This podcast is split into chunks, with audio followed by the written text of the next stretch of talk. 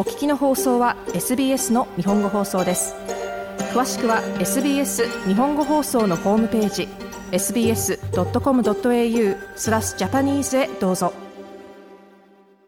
オーストラリアワイドの時間です。今日はキャンベラからのリポートです。ヘゼルウッドエミさんです。よろしくお願いします。よろしくお願いいたします。ね、初めてご一緒しますけれども、どうぞよろしくお願いします。ドキドキしてます。はい、あの、声では馴染みがあるんですが、初めてですね。キャンベラ、あの、天気はどうでしょうか？そうですね。キャンベラはまだ涼しい日が多いです。基本まだ朝夕は厚めの上着が必要です。先日ですと、はい、あの、ビーニーをかぶった、あの、帽子ですよね。ビーニーをかぶった人たちや、はいはい、ダウンジャケットを日が沈んだ後には羽織っている人たちも見かけました。あの、先日アデレードのレポートで1週間に四季があるというふうにおっしゃっていましたが、はい、はい。キャンベラはですね、はい。1日の温度差が激しくて、あ20度を超える差がある日もあるので、えー、朝は、はい、はい、朝は暖房、夜は冷房といった日もありました。本当に困りますよね。困りますよね。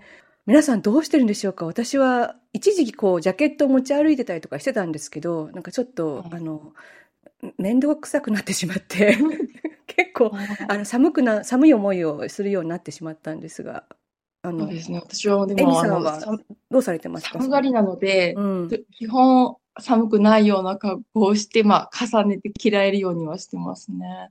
うん、で、この気温差なんですけど、あの、自律神経が乱れて、はい、寒暖差疲労が出るのは気温差7度 ,7 度以上と読んだことがあるんですね。で、キャンベラではその場合の14度以上の差がある日常茶飯事なんですよ。鍛えられてますね、じゃあ。はい。なので、ああ、疲れてるのはそのせいかなと思ったりしていますが。はい。ただ今週の天気予報を見ますと、25度を超える日が続くようなので、はい、この暖かさを期待しています。キャンベラでもいろいろと、あの、11月入って動きが出てきたんじゃないでしょうか、コミュニティでも。そうですね。で、あの、今回は早速、その、先週土曜日に開催されたキャンベラ奈良キャンドルフェスティバルについてお話したいと思います。11月4日土曜日午後4時から夜9時までこのキャンドルフェスティバルが開催されました。場所はキャンベラを南北に分けるバーリー・グリフィン湖に隣接するレノックスガーデン内にあるキャンベラ奈良平和記念公園でした。この公園で平和の鐘が鳴らされて約2000本のろうそくが灯されました。とても綺麗でした。なんかロマンチックな感じもしますね。そうですね。あの、家族連れも多かったですが、やはりあのカカップルって言うんでしょうかね、今も。カップルも来ていました。昭和世代でしょうか。そうです。昭和世代のカップル。アベックよりはカップルですね。はい。あ、でも英語だとそうですもんね。カップルですもんね。あ、なのでカップルで。カップルで。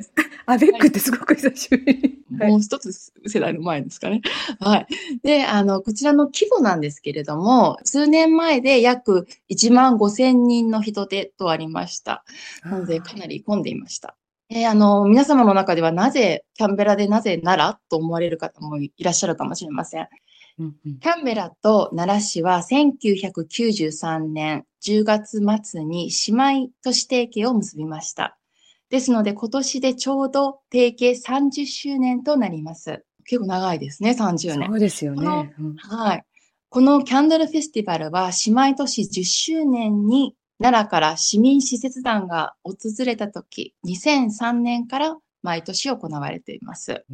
ただ、あの、コロナ禍で中止された年もありましたが、去年からまた復活しておりまして、奈良市からは高校生の団体もこの時期にキャンベラを訪れ、この行事にも参加します。本当に交流の場なんですね。そうですね。なので、あの、日本のこう制服、ブレザーっていうんですかね、を着た 高校生の団体を見るのはとても不思議な感じです。まあ、こういったあの、生徒たちの交流が、えー、キャンベラと奈良ではあるんですけれども、以前キャンベラからは ACT コンサートバンドというイヤー9からイヤー11の生徒による吹奏楽バンドが奈良を訪れたこともあります。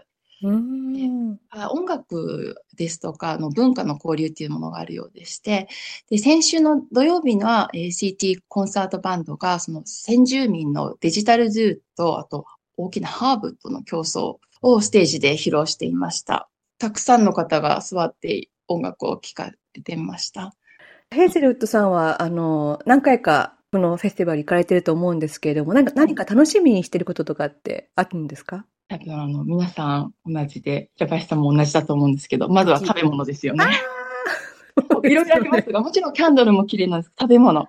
食べ物というとですね、あの、数々の屋台テントテントが並んでいました。はい。はい。で、どちらも繁盛していたようでして、えっ、ー、と、私は焼きそばを買うために列に加わったのですが、平林さん、どれぐらい、何分ほど並んだと思いますか？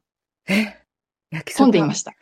混んでいました？あ、はい。えー、なので。あ、でも最近、すごい人気の話を聞くので、えー、でも、お祭りだし、30分ですか ?40 分でした。40分。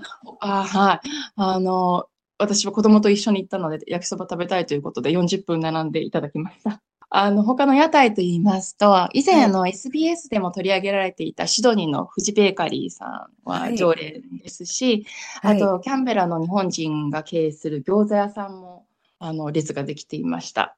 広いところでは、地元のロータリークラブが、たい焼きを売っていました。たい焼き。で、こちらも長い行列でしたが、はい、あの、ロータリークラブので、こう、いわゆるオーストラリア人のおそらく退職なさったぐらいの年齢の男性たちがたい焼きを焼いていました。あの、日本のハッピーみたいなの青いのしてなんですけれども。そうなんえ、だってたい焼きを作るには、まずあの、タイの形に焼ける、あの、い、いというか、ありましたか？あの、食べたかったんですけども、もう30分、40分並ぶ、ちょっと元気はなかったので、私は食べなかったんですけども。すごいですね。あ中にあんことかも入ってるんですよね。あそうですね。そうですよね。なるほど。その他ににぎわにぎわっていたのは、日本大使館のブースです。はい毎年があるんですが、折り紙コーナー、ヨーヨー、あの、お水を入れるヨーヨーコーナー、けん玉コーナーがありました。例年、習字で名前を書くという、えコーナーもあるんですが、今年は参参加者が自分で書くのではなく、自分の名前を告げて大使館職員の方に書いてもらって、お土産に半紙を持ち帰るというパターンだったようです。あともう一つ人気があったのが、あの、これも大使館なんですけれども、はい、写真ブースが設けられていて、はい、あの子供たちが、まあ基本に多かったですけど、ハッピーのようなものを着て、はい、で、日本傘をこう何本かあったんですけど、日本傘をこう刺して写真を撮るという、はい、あの、そちらに並んでいるのを見ました。楽しそうでした。いや、あの、今回はコスプレショーみたいなのもあったんですが、こう日本の、はい、あの、なんでしょう、アニメのようなもの。なので、いろいろなカラフルな服装をしてきてる方もいましたし、やはり日本人の方では浴衣を着て、はい、方もいらっしゃいましたね。本当皆さん楽しんでいる様子は、あの、見ていて感じました。家族で行かれるんですか？そうですね。家族連れの方が多くて、あの、私もこう、何人か知り合いにやはり日本人やはり人気あるので行くのであって、お互いに子供が成長しているのを見たり、はい、しましたね。はい、えー、そうなんですね。なんかあの、キャンドルを灯すのは、平和への思いとかっていうな、何か理由があったりするんでしょうか？夜のそういうフェスティバルって、なかなか日本のものだと珍しいかなと思うんですけど。そうですね。えー、ろうそくを灯すのは7時からで、まあその前にあの正式な先住民の方のそのセレモニーもあり、で、キャンドルを灯してっていう、まあ平和、平和への祈りという、そういう意味合いがありますね。はい。なので今年は大盛況に終わったのではないかなとは思います。去年はあの、天気の都合で日にちも若干ずらし、変更があったりとかあの、したようなんですが、今年は雨もほとんど降らなかったので、はい。うん。あ、それは良かったです。あの、写真もね、何枚か撮っていただきましたので、これは、あの、ウェブサイトで紹介したいと思います。どういうお祭りだったのか、興味のある方はね、ぜひ見ていただきたいと思います。はい。ヘイゼルトさんが撮られた写真ですけれど。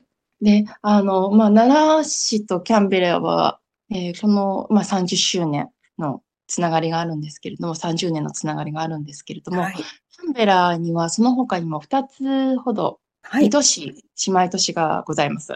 さすがオーストラリアの首都って感じですね。その通り首都なんですよ。首都つながりなんです。で、一つはニュージーランドのウェリントン。こちらが2016年ですね。